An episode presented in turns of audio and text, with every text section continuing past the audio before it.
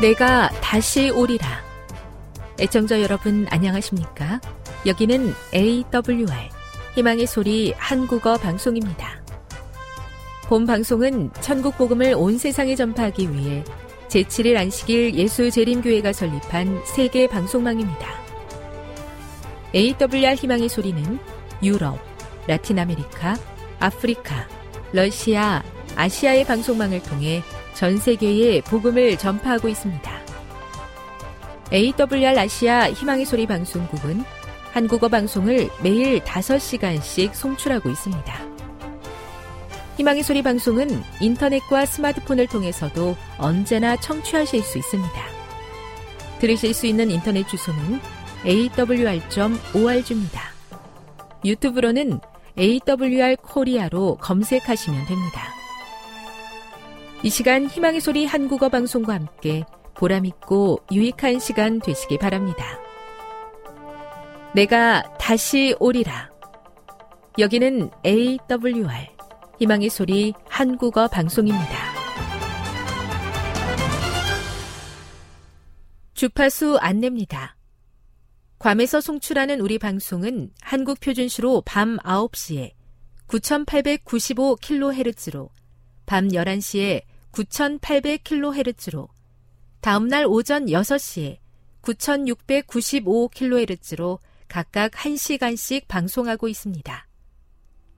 우즈베키스탄에서 송출하는 우리 방송은 한국 표준시로 밤 10시에 15,670kHz로 타지키스탄에서는 밤 9시에 15,505kHz로 송출하고 있습니다. 애청자 여러분의 많은 청취 바랍니다.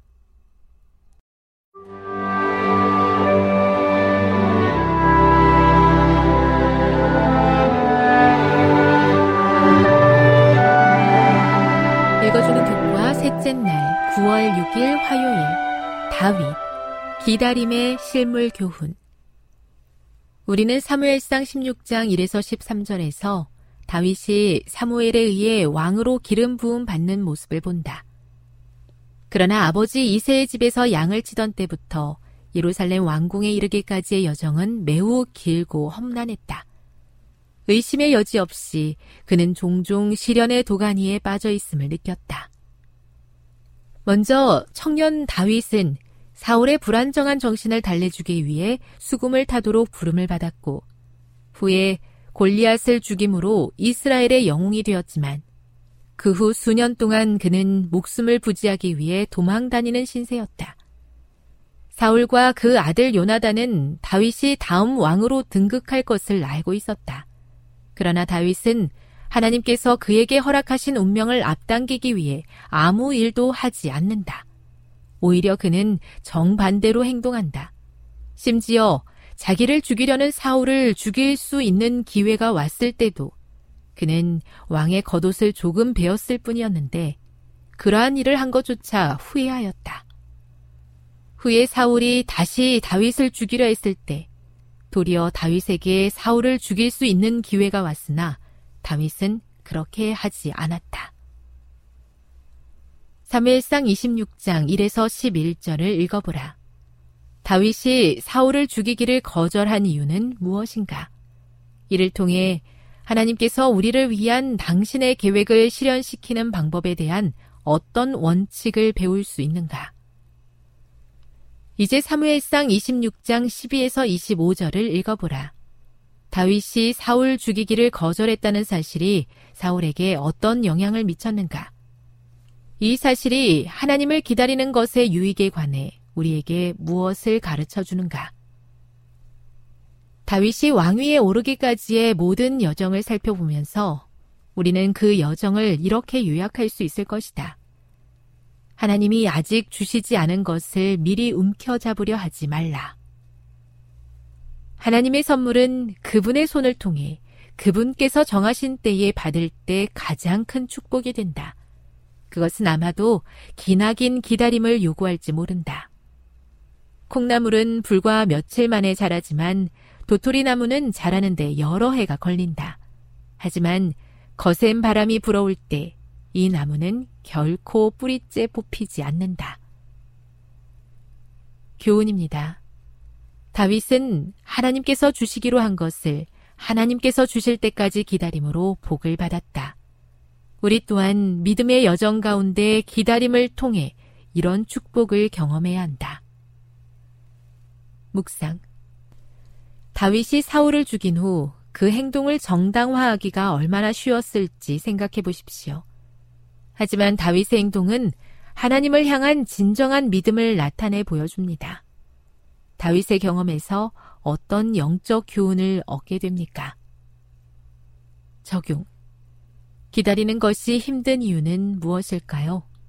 다윗과 같은 믿음을 갖게 해달라고 간절히 기도해 보십시오. 영감의 교훈입니다. 양심의 가책을 받은 다윗. 다윗의 부하들은 아직도 사울을 평안히 돌려보내려는 것을 원치 않고 내가 원수를 내 손에 붙이리니 내 소견에 선한 대로 그에게 행하라고 하신 하나님의 말씀을 저희 대장에게 상기시켰다. 다윗이 일어나서 사울의 겉옷자락을 가만히 베니라. 그러나 다윗의 양심은 그렇게 한 일로 찔림을 받았으니 이는 그가 왕의 겉옷을 잘라낸 까닭이었다.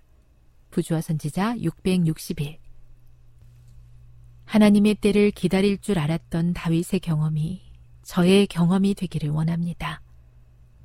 하나님의 때를 기다림으로 하나님을 향한 죄를 짓지 않았던 다윗처럼 간절한 기다림을 통해 저의 믿음이 하나님의 손에서 귀하게 단련될 수 있게 도와 주시옵소서.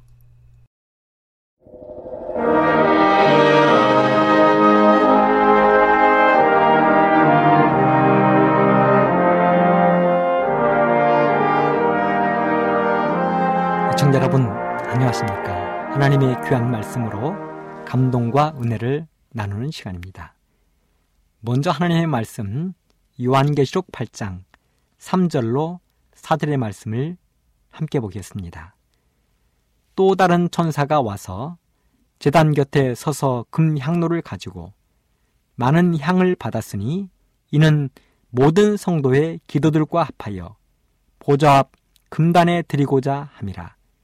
향연이 성도의 기도와 함께 천사의 손으로부터 하나님 앞으로 올라가는지라. 요한계시록 5장 8절의 말씀을 보겠습니다.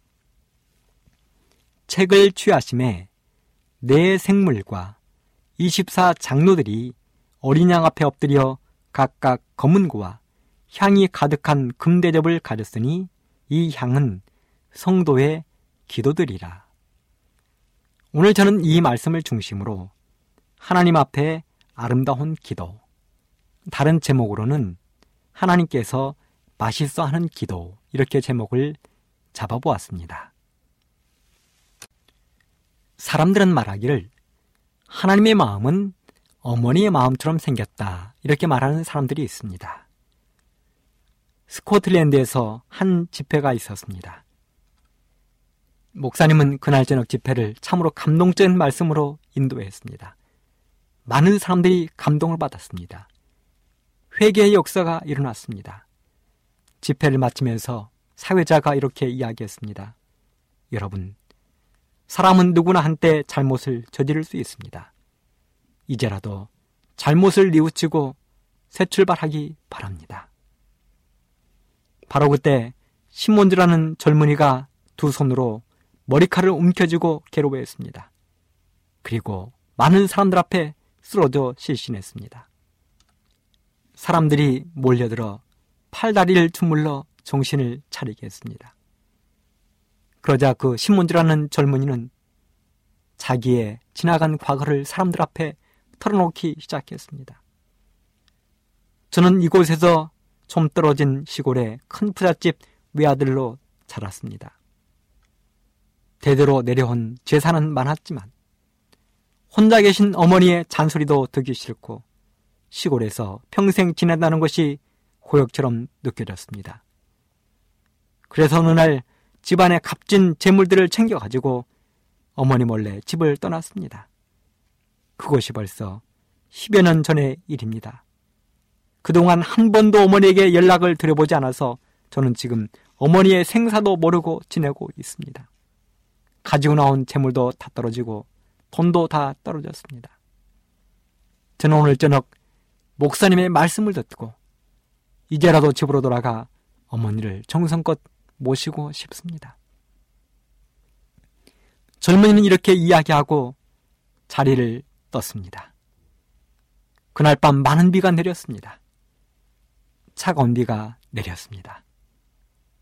젊은이 옷은 폭우로 흠뻑 젖고 주인 어두워 한 치 앞도 보이지 않았지만 그는 어린 시절의 기억을 더듬어 산속의 외딴 집을 찾았습니다.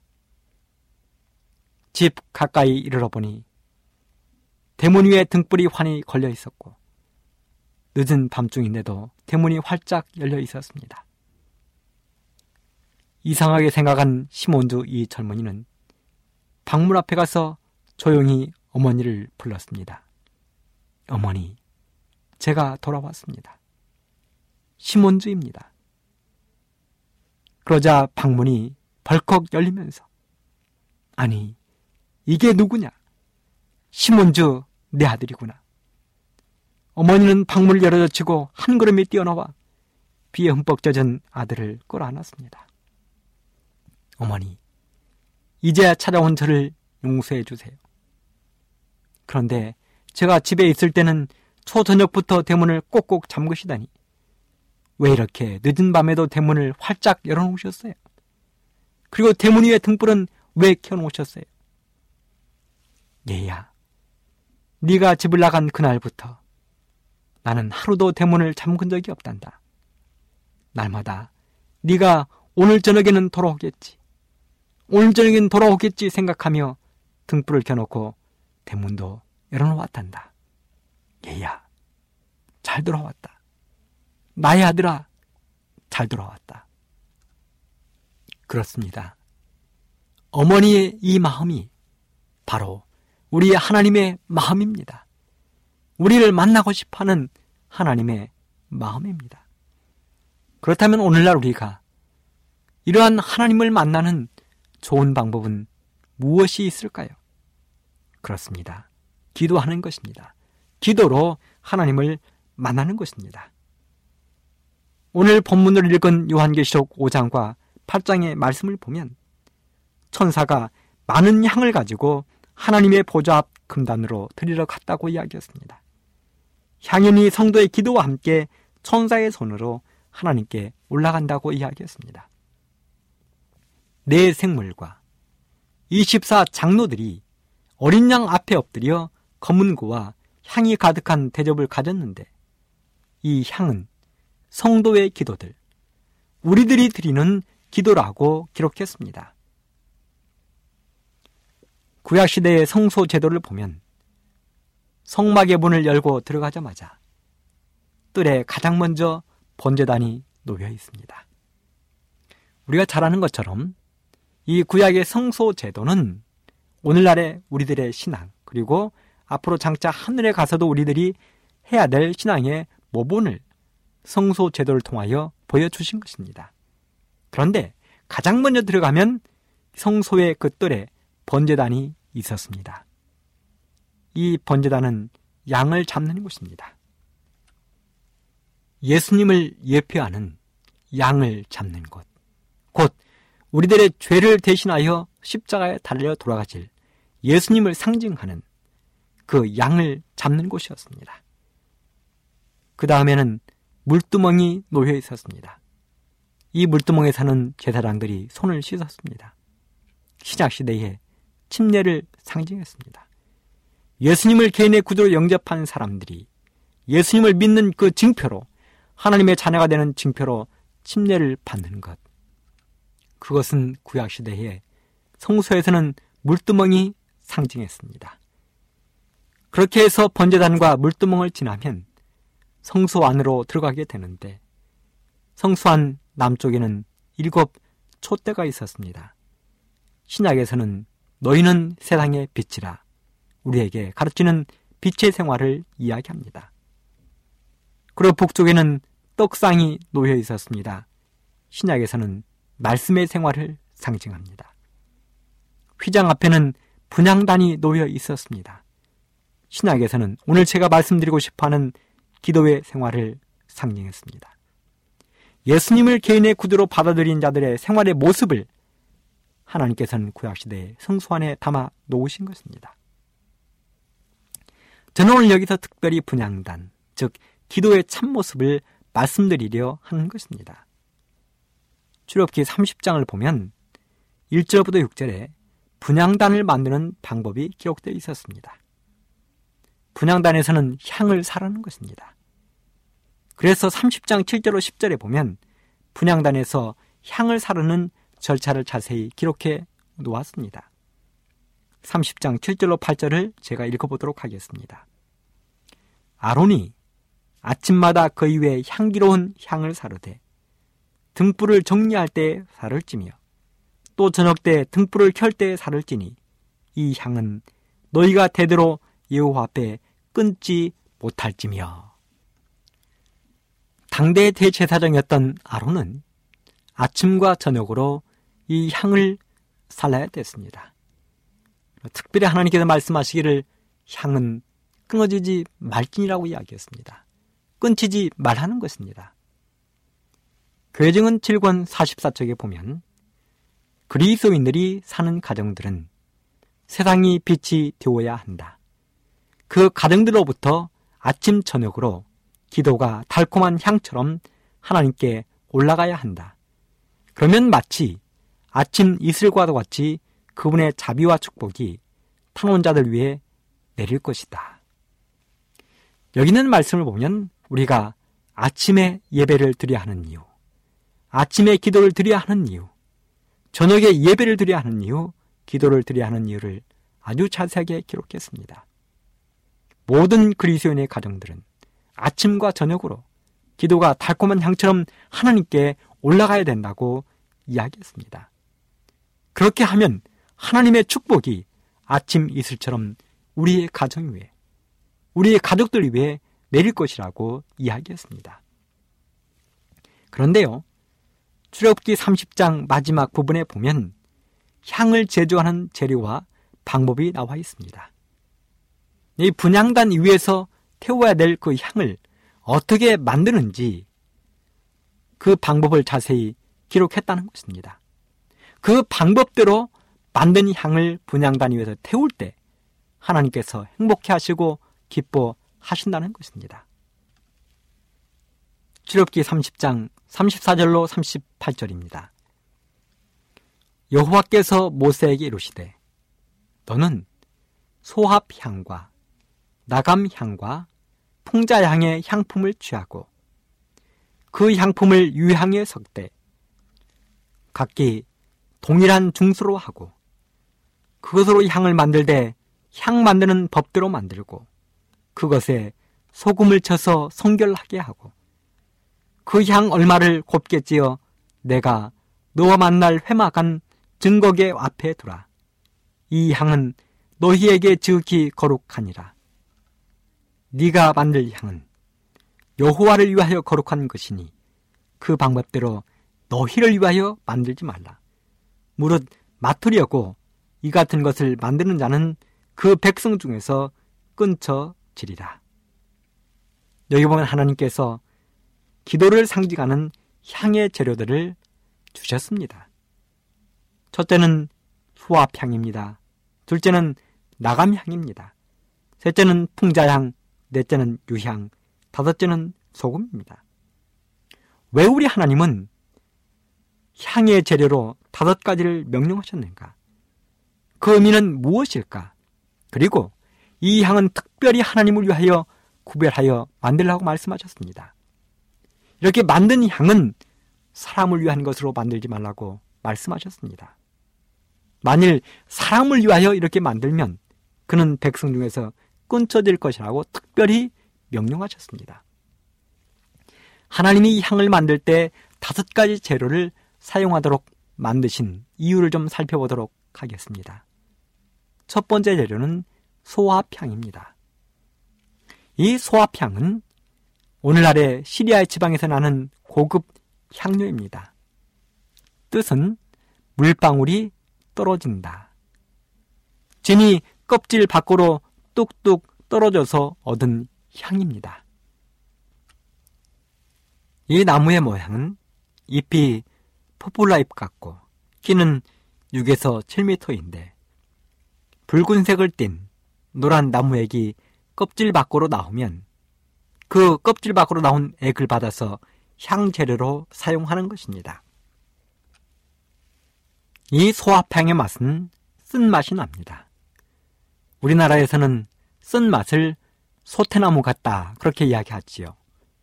바로 이 소합향은 소태나무처럼 쓴맛을 내는 향입니다. 그렇다면 우리 하나님은 왜 이처럼 쓴맛을 지닌 향료를 기도의 상징인 향 속에 넣도록 했을까요? 그것은 바로 우리의 기도 속에는 쓴맛 같은 통회의 기도가 있어야 한다는 것입니다. 기도 속에는 우리가 지은 죄를 슬퍼하고 뉘우치는, 즉, 통회하는 정신이 들어 있어야 한다는 것입니다. 다시 말해서 우리의 기도에 쓰디쓴 통회 요소가 포함되어 있어야 함을 하나님은 소합향을 통하여 우리에게 가르쳐주고 있는 것입니다. 이 소합향의 기도는 대표적으로 다윗이 드렸습니다. 시편 51편에 보면 다윗은 이렇게 기도했습니다. 하나님이여 주의 인자를 쫓아 나를 극률히 여기시며 주의 많은 자비를 쫓아 내 죄과를 도말하소서. 나의 죄악을 말갛게 씻기시며 나의 죄를 깨끗이 지하소서. 대전하는 내 죄과를 아오니 내 죄가 항상 내 앞에 있나이다. 내가 죽기만 범죄하여 주의 목전에 악을 행하였사오니 주께서 말씀하실 때에 의로우시다 하고 판단하실 때에 순전하시다 하리이다. 내가 죄악 중에 출생하였으며 모친이 죄 중에 나를 잉태하였나이다. 중심의 진실함을 주께서 원하시오니 내 속에 지혜를 알게 하시리이다. 우슬초로 나를 정결케 하소서. 내가 정하리이다. 나를 씻기소서. 내가 눈보다 길이이다. 나로 즐겁고 기쁜 소리를 듣게 하사 주께서 꺾으신 뼈로 즐거워하게 하소서. 주의 얼굴을 내 죄에서 돌이키시고 내 모든 죄악을 도말하소서. 하나님이여 내 속에 정한 마음을 창조하시고 내 안에 정직한 영을 새롭게 하소서. 나를 주 앞에서 쫓아내지 마시며 주의 송신을 내게서 거두지 마소서. 주의 구원의 즐거움을 내게 회복시키시고 자원하는 심령을 주사 나를 붙도소서. 그리하면 내가 범죄자에게 주의 도를 가르치리니 죄인들이 죽게 돌아오리이다. 하나님이여, 나의 구원의 하나님이여, 피 흘린 죄에서 나를 건지소서. 내 혀가 주의 의를 높이 노래하리이다. 그렇습니다. 다윗엘은 통유하는 기도, 통유하는 기도가 반드시 우리의 기도 속에 포함되어야 하는 것입니다. 두 번째는 나감향을 넣도록 했습니다. 나감향은 홍해 바다에서 잡히는 조개나 꼬막, 고동, 굴 등 연체동물의 덮개 딱지에 생성된 물질로서 중세시대에는 향품과 약품의 재료로 사용이 되었습니다. 특징은 점액성, 즉 끈끈한 성질이 강한 작은 알맹이들로 되어서 복합 향료로 애용이 되었습니다. 그런데요, 복합 향료의 특징은 함께 혼합되는 다른 향료의 특징적인 맛과 냄새를 멀리까지 운반하는 역할을 한다는 것입니다. 그러므로 나감향은 그 끈적끈적한 입자들에게 그 자신의 감미로운 향기와 함께 다른 향료의 냄새를 실어서 먼 곳으로 날아다 주는 놀라운 능력이 있는 것입니다. 그렇다면 이 나감향을 왜 향료 속에 넣도록 우리 하나님은 요구했을까? 그렇습니다. 나감향이 끈적끈적하고 질긴 것처럼 우리의 기도가 하나님 앞에 끈적끈적하고 끈질긴 열성으로 드려지기를 하나님은 원하시는 것입니다. 예수님은 항상 기도하고 낭망치 말아야 할 것을 가르치기 위하여 누가복음 18장 1절로 8절의 말씀을 우리에게 들려주셨습니다. 이렇게 기록되어 있습니다. 항상 기도하고 낭망치 말아야 될 것을 저희에게 비로하여 가라사대 어떤 도시에 하나님을 두려워 아니하고 사람을 무시하는 한 재판관이 있는데 그 도시에 한 과부가 있어 자주 그에게 가서 내 원수에 대한 나의 원한을 풀어주소서 하되 그가 얼마 동안 듣지 아니하다가 후에 속으로 생각하되 내가 하나님을 두려워 아니하고 사람을 무시하나 이 과부가 나를 번거롭게 하니 내가 그 원한을 풀어주리라. 그렇지 않으면 늘 와서 나를 괴롭게 하리라 하였느니라. 주께서 또 가라사대 불의한 재판관의 말한 것을 들으라. 하물며 하나님께서 그 밤낮 부르짖는 택하신 자들의 원한을 풀어주지 아니하시겠느냐? 저희에게 오래 참으시겠느냐? 내가 너에게 이르노니 속히 그 원한을 풀어주시리라. 그러나 인자가 올 때에 세상에서 믿음을 보겠느냐 하시니라.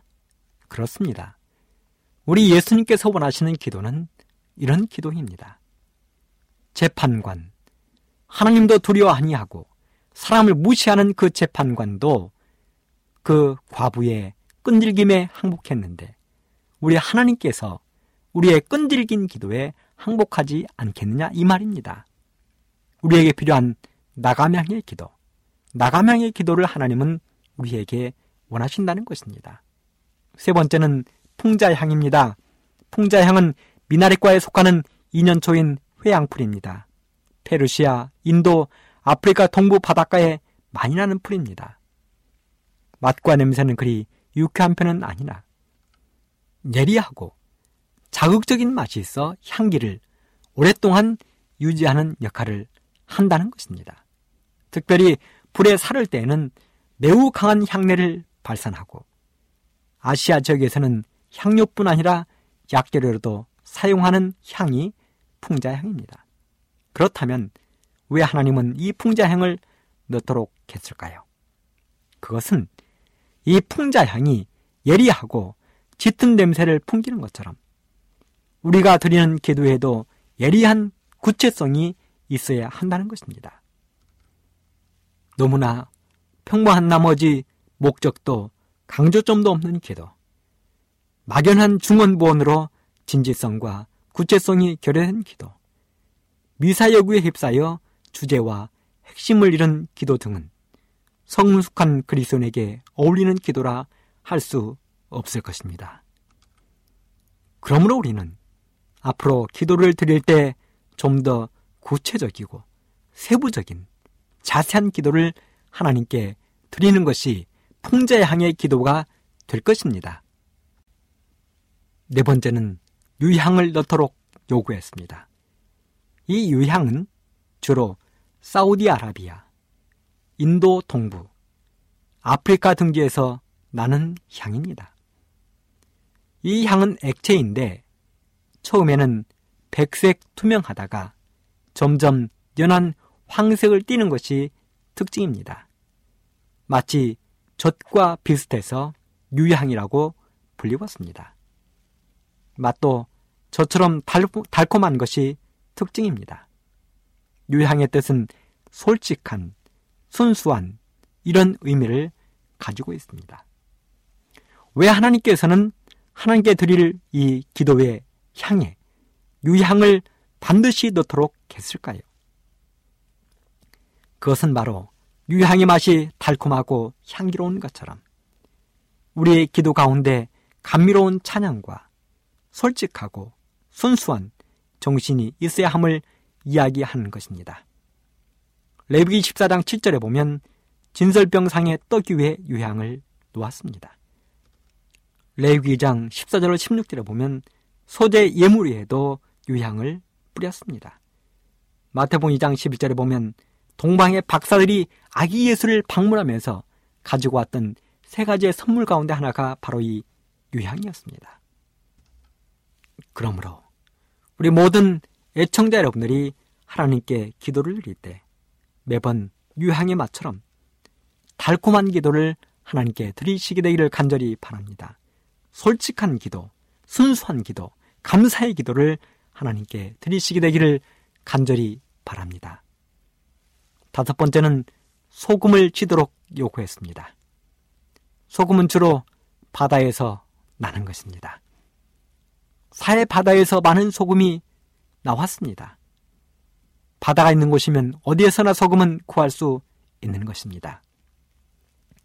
욥기서 6장 6절에 보면 싱거운 것이 소금 없이 먹히겠느냐 하는 말씀이 있습니다. 또 마태복음에도 보면 너희는 세상에 소금이라고 이야기했습니다. 소금은 주로 양념으로 쓰입니다.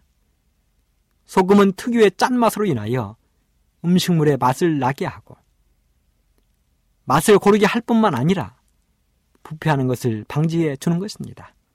소금의 역할입니다. 특히 레위기 2장 13절에 보면 소금이 재물에 뿌려지면 언약의 소금이 된다고 이야기했습니다.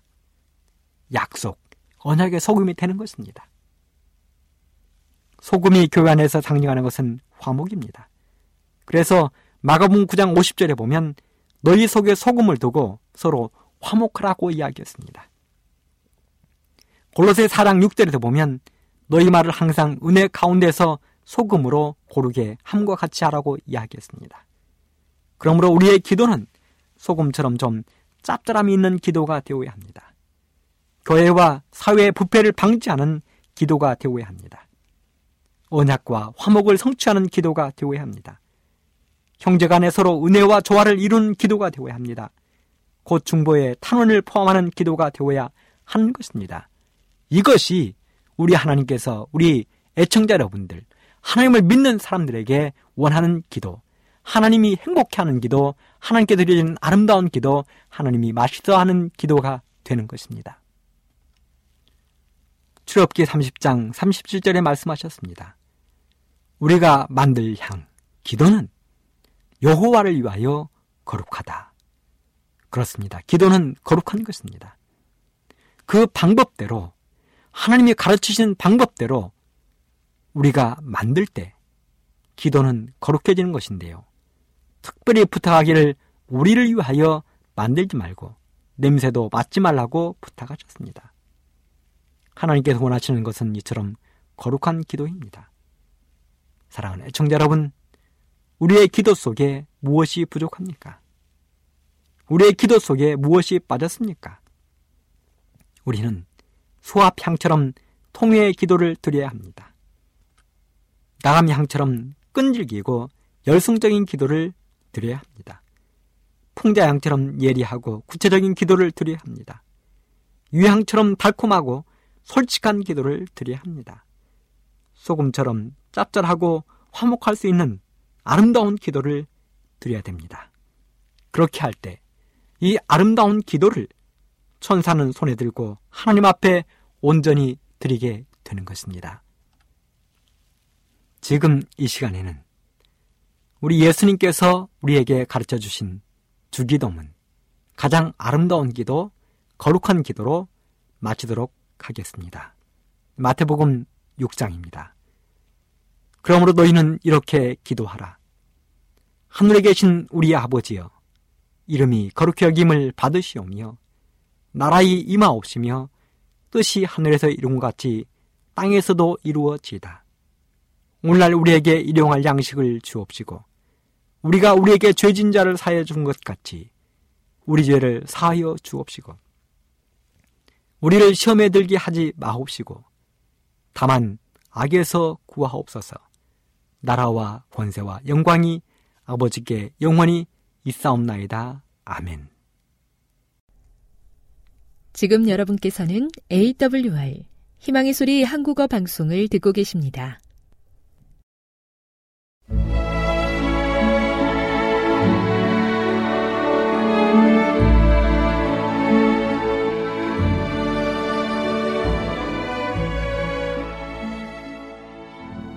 애청자 여러분 안녕하십니까? 명상의 오솔길의 유병숙입니다. 이 시간은 교회를 사랑하시고 돌보시는 하나님의 놀라운 능력의 말씀이 담긴 엘렌지 화이처 교회 증언 1권을 함께 명상해 보겠습니다. 젊은 안식일 준수자들.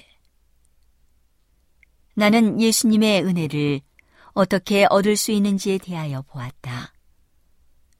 골방에 들어가서 홀로 하나님께 간구하라.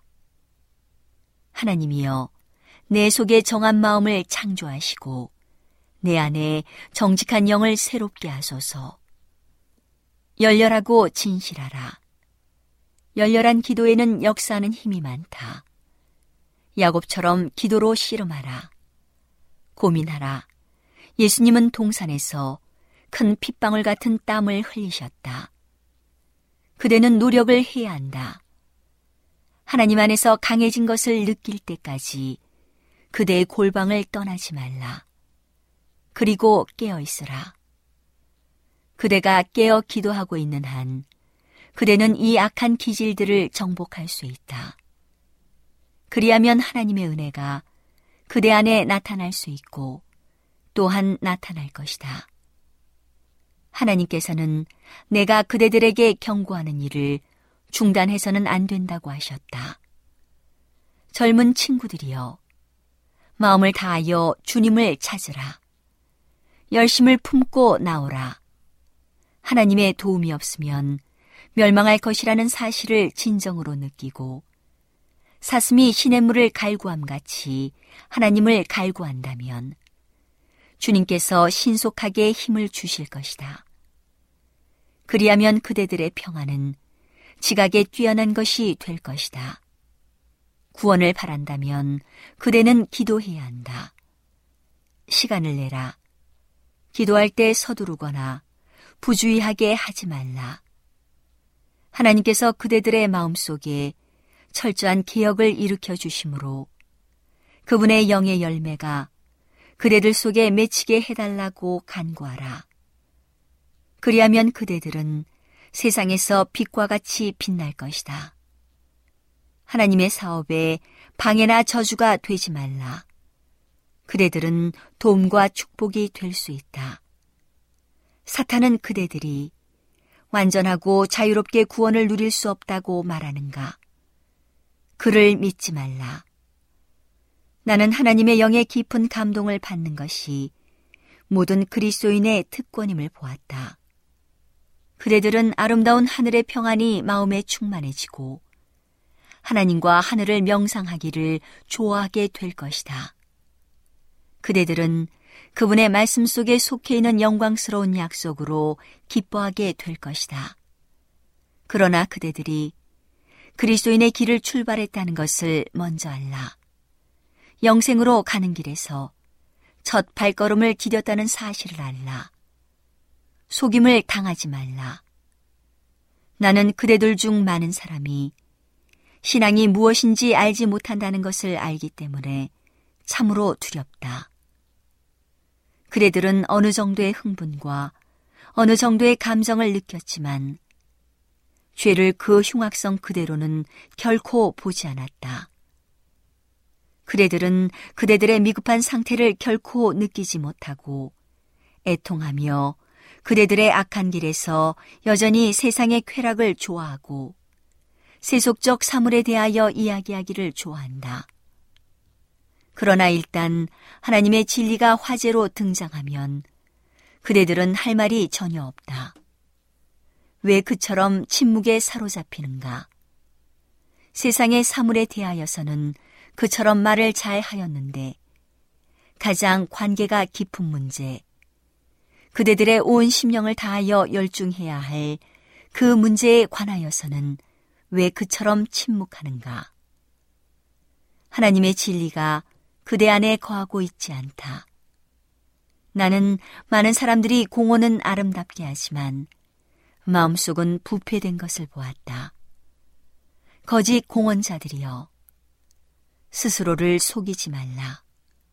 하나님은 마음을 보신다. 마음에 가득한 것을 입으로 말함이라. 나는 그러한 사람들의 마음에는 세상은 있으나 예수님을 믿는 신앙은 있지 않음을 보았다. 만일 그리스도인으로 공언하는 자들이 세상보다 예수님을 더 사랑한다면 그들은 최상의 애정에 집중되어 있는 가장 좋은 친구이신 그분에 관하여 이야기하기를 좋아할 것이다. 그분은 그들이 잃어버린 바 되고 멸망할 수밖에 없는 상태를 느낄 때 도움이 되어주기 위하여 오셨다. 죄의 무게로 피곤하고 지친 그대로 그분을 찾아왔다. 그분은 죄와 허물의 짐을 벗겨주시고 슬픔과 탄식을 제거해 주시고 애정의 흐름을 완전히 바꾸어 주셨다. 그들은 한때 사랑했던 것을 이제 미워하고 미워했던 것을 이제 사랑한다. 이 큰 변화가 그대들 안에 이루어졌는가? 속임을 당하지 말라. 나는 그리스도의 이름을 결코 부르지 않든지, 혹은 그분께 나의 온 마음과 완전한 애정을 드리든지 하기를 원한다. 우리는 예수님께서 이 같은 선물을 받아주실 것을 가장 감사하게 생각해야 한다. 그분은 모든 것을 요구하신다.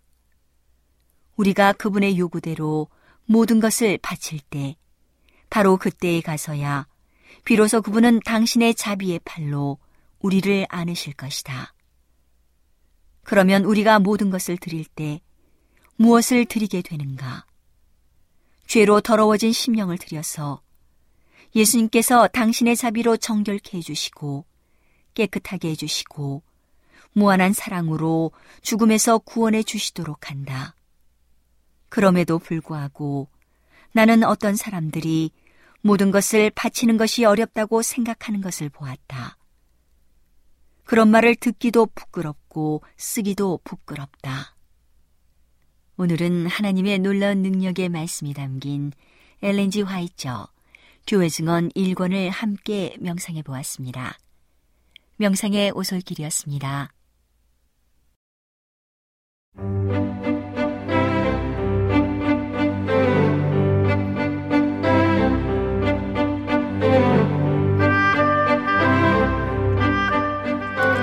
여러분 안녕하세요. 신비한 자연에서 몇 가지 주제를 골라 소개해드리는 아름다운 세계 시간. 저는 진행을 맡은 송은영입니다. 오리는 원앙새 등을 포함한 오리과 새들을 총칭하며 전 세계적으로 분포하고 있습니다. 북반구의 북부 지역에서 번식하는 종들은 겨울의 월동을 위해 남쪽으로 이동하지만 온대와 열대의 오리들은 텃세여서 그대로 머물러 있습니다. 오리는 많은 시간을 물에서 보내며 물 갈퀴가 달린 발을 노처럼 사용하여 수영과 잠수를 합니다. 물 위에서는 오리의 모습이 꽤 우아해 보이지만 발이 몸의 뒤쪽에 붙어 있어서 땅 위에서는 뒤뚱거리며 걷습니다. 야생 오리는 대부분 체중이 1kg에서 2kg 정도 되지만 0.45kg도 되지 않는 아주 작은 정도 있습니다. 오리는 논밭에서 벼 사이사이를 돌아다니며 잡초나 벌레를 잡아먹어 농사에 큰 도움을 줍니다. 오리의 부리는 편평하며 양쪽 가장자리는 빗살 모양인데 이 부리로 물을 걸러서 나달이나 수중 생물 등의 먹이를 찾아 먹습니다. 바다에 사는 오리는 해조류와 조개, 물고기를 섭취합니다. 다리가 짧은 오리는 앞을 향한 세 개의 발가락 사이에 물 갈퀴가 있습니다. 오리 깃털의 색깔은 보통 암컷보다 수컷이 아름다운 종이 많으며 열대 지방에 사는 오리는 암수 같은 색을 띱니다. 오리의 깃털은 물이 스며들지 않기 때문에 차가운 물 속에서 오리의 몸을 보호해 줍니다. 오리는 꼬리 부근의 분비선에서 나오는 기름을 부리로 깃털에 바르는데 기름이 묻은 깃털 아래에는 솜깃털이라 하는 부드럽고 보풀보풀한 깃털층이 있어서 겉 깃털과의 사이에 공기를 가두어 몸을 따뜻하게 합니다. 항문은 다리 사이 가운데 지점에서 손가락 두 마디 정도의 편차를 두고 위치하며 종류에 따라 1, 2cm 정도의 차이를 보입니다. 오리는 겨울 동안 짝을 찾습니다. 수컷은 화려한 깃털 색으로 암컷을 유혹하죠. 봄에 이주할 때 암컷은 대개 짝짓기한 수컷과 번식지까지 같이 움직입니다. 종종 암컷은 자신이 부화한 번식지로 되돌아가기도 하는 귀소 본능을 보입니다. 번식지에 도착하면 수컷은 다른 수컷이나 다른 쌍을 몰아내고 작은 텃세권을 가집니다. 암컷은 땅 위나 갈대밭에 풀이나 갈대의 잎 줄기 등으로 둥지를 틀고 알 자리에는 자신의 가슴 솜털을 깐 다음 한 배에 약 10개의 알을 낳으며 26일쯤 알을 품습니다. 부화한 오리 새끼는 온몸이 솜털로 덮여 있고 36시간 안에 달리며 헤엄치고 스스로 먹이를 찾을 수도 있습니다. 어미는 포식자로부터 새끼를 보호하기 위해 새끼를 한 곳에 모아둡니다. 새끼는 빠르게 자라서 대략 한 달 안에 깃털이 거의 자라며 5주에서 8주 뒤에는 날아가는 것을 배웁니다. 수컷이 아름다운 종은 수수한 보호색의 암컷만이 새끼를 지키며 위험할 때에는 의상행동, 즉 부상을 입은 것처럼 어미가 행동하여 적을 다른 곳으로 유인하므로 새끼의 위치에서 멀리 벗어나게 하고 새끼들은 이 기회에 흩어져서 숨습니다. 번식기의 오리 수컷은 화려한 색깔의 생식깃을 가지지만 번식이 지나고 나면 털갈이를 하여 번식깃은 사라지고 암컷과 같은 색깔의 모습을 띠게 됩니다. 번식 후 암컷도 털갈이를 하는데 오리와 기러기는 날개의 깃털까지 동시에 빠져 한동안 날지 못하는 기간이 있습니다. 철 따라 이동하는 오리종은 밤과 낮을 가리지 않고 계속 날며 월동지에서는 단일종 또는 여러 종이 섞여 무리지어 지냅니다. 담수성 오리는 보통 낮에는 안전한 호수와 연안, 물이 괜 곳, 연못 등지의 물 위에 떠서 휴식을 취하다가 어두워지면 물 있는 곳과 논과 밭으로 날아가서 먹이를 찾습니다. 먹이를 찾을 때 잠수하지 않는 오리를 수면성 오리라 하는데 수면성 오리는 주로 습지 식물을 먹으며 곤충이나 작은 수생 동물을 잡아먹습니다. 잠수성 오리는 연못이나 호수 밑바닥에서 식물의 뿌리와 씨, 달팽이, 곤충, 작은 조개 등을 먹습니다. 원앙새처럼 나무 밑동의 빈 구멍에 둥지를 트는 종류는 도토리와 작은 열매, 곤충 및 식물의 씨앗을 먹습니다. 바다 오리류의 일종인 비오리는 대부분 민물이나 바닷물에서 물고기를 잡아먹습니다. 보통 일반적인 오리의 수면 시간은 하루 24시간 기준으로 10시간에서 15시간이라 알려져 있습니다. 오리는 상당히 머리가 좋고 주인의 얼굴을 알아보며 잘 따르는 등 애정도가 높다고 합니다. 태어나서 처음 보는 큰 개체를 어미로 인식하기 때문에 새끼 오리가 사람을 어미처럼 따르는 모습도 종종 보입니다. 오리는 머리가 좋은 만큼 호기심도 많아서 닭처럼 겁을 준다고 달아나지 않고 부리로 쪼아보기도 합니다. 꼭 키우는 개체가 아니라도 도시의 공원에 사는 오리들은 사람들에게 다가오거나 먹이를 받아 먹기도 합니다. 개처럼 인간을 공격하여 해를 입힐 만한 동물도 아니고 몸이 더럽지 않도록 그루밍 관리도 열심히 하기 때문에 비둘기 같은 다른 도시에서 볼 수 있는 새들보다 사람들에게 이미지가 좋은 편입니다. 오리의 수명은 종에 따라 차이가 있는데 평균적으로 20년 이하의 수명을 가지고 있어 천적인 거위가 40년에서 50년 사는 데 비하면 상당히 짧은 편입니다. 가창오리는 기러기목 오리과에 속하는 한국의 겨울 철새입니다. 몸 길이는 약 35에서 40cm 정도로 수컷은 얼굴 앞쪽 절반이 노란색이고 중앙의 검은 띠를 경계로 뒤쪽은 녹색으로 윤이 나는 화려한 색상을 띠고 있습니다. 암컷은 전체적으로 어두운 갈색에 배를 제외한 몸 전체에 붉은 갈색 무늬가 있으며 뺨과 멱, 눈 뒤쪽은 노란색이고 검은 무늬가 있으며 배는 흰색입니다. 짝짓기는 월동지에서 이루어지며 둥지는 구릉지나 풀숲의 땅 위에 짓습니다.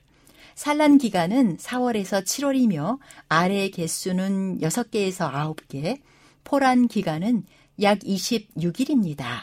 먹이는 주로 식물성으로 나달과 쌀, 수초 같은 것을 먹으며 수서 곤충 및 무척추 동물 등 동물성 먹이도 먹습니다. 가창오리는 전 세계 집단의 약 95%가 한국에서 월동하는 것으로 알려진 대표적인 겨울 철새입니다. 과거에는 67만 마리가 찾아왔지만 현재는 25만 마리로 줄어든 상태이며 그 원인은 개발로 인한 서식지 파괴와 먹이 부족을 들고 있습니다. 야행성 가창오리는 낮에는 천적을 피해 물에서 쉬고 해가 지면 먹이 활동을 하러 무리를 지어 들판으로 이동하는데 토네이도처럼 휘감아 돌고 둥근 형태부터 구불구불한 모습까지 오르락 내리락 장관을 이루는 군무를 보여줍니다.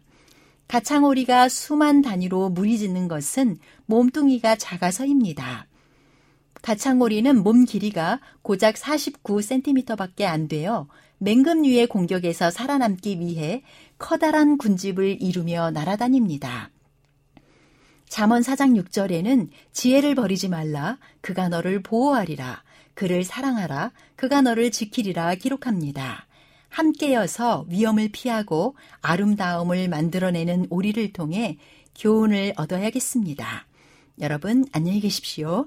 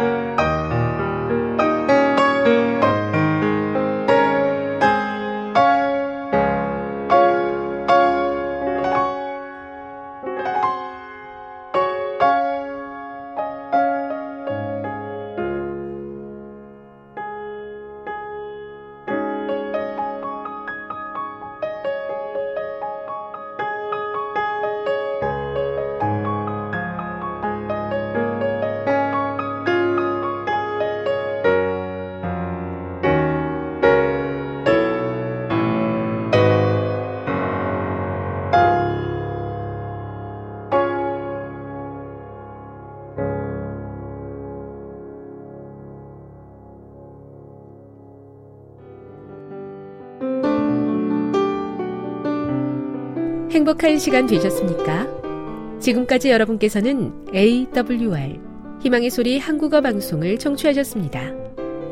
방송을 청취하시고 문의를 원하시는 분은 우편번호 02461 대한민국 서울시 동대문구 이문로 1길 11 희망의 소리 방송부 앞으로 편지나 엽서를 보내주시거나 지역번호 02-3299-5296에서 8번으로 전화 주시기 바랍니다.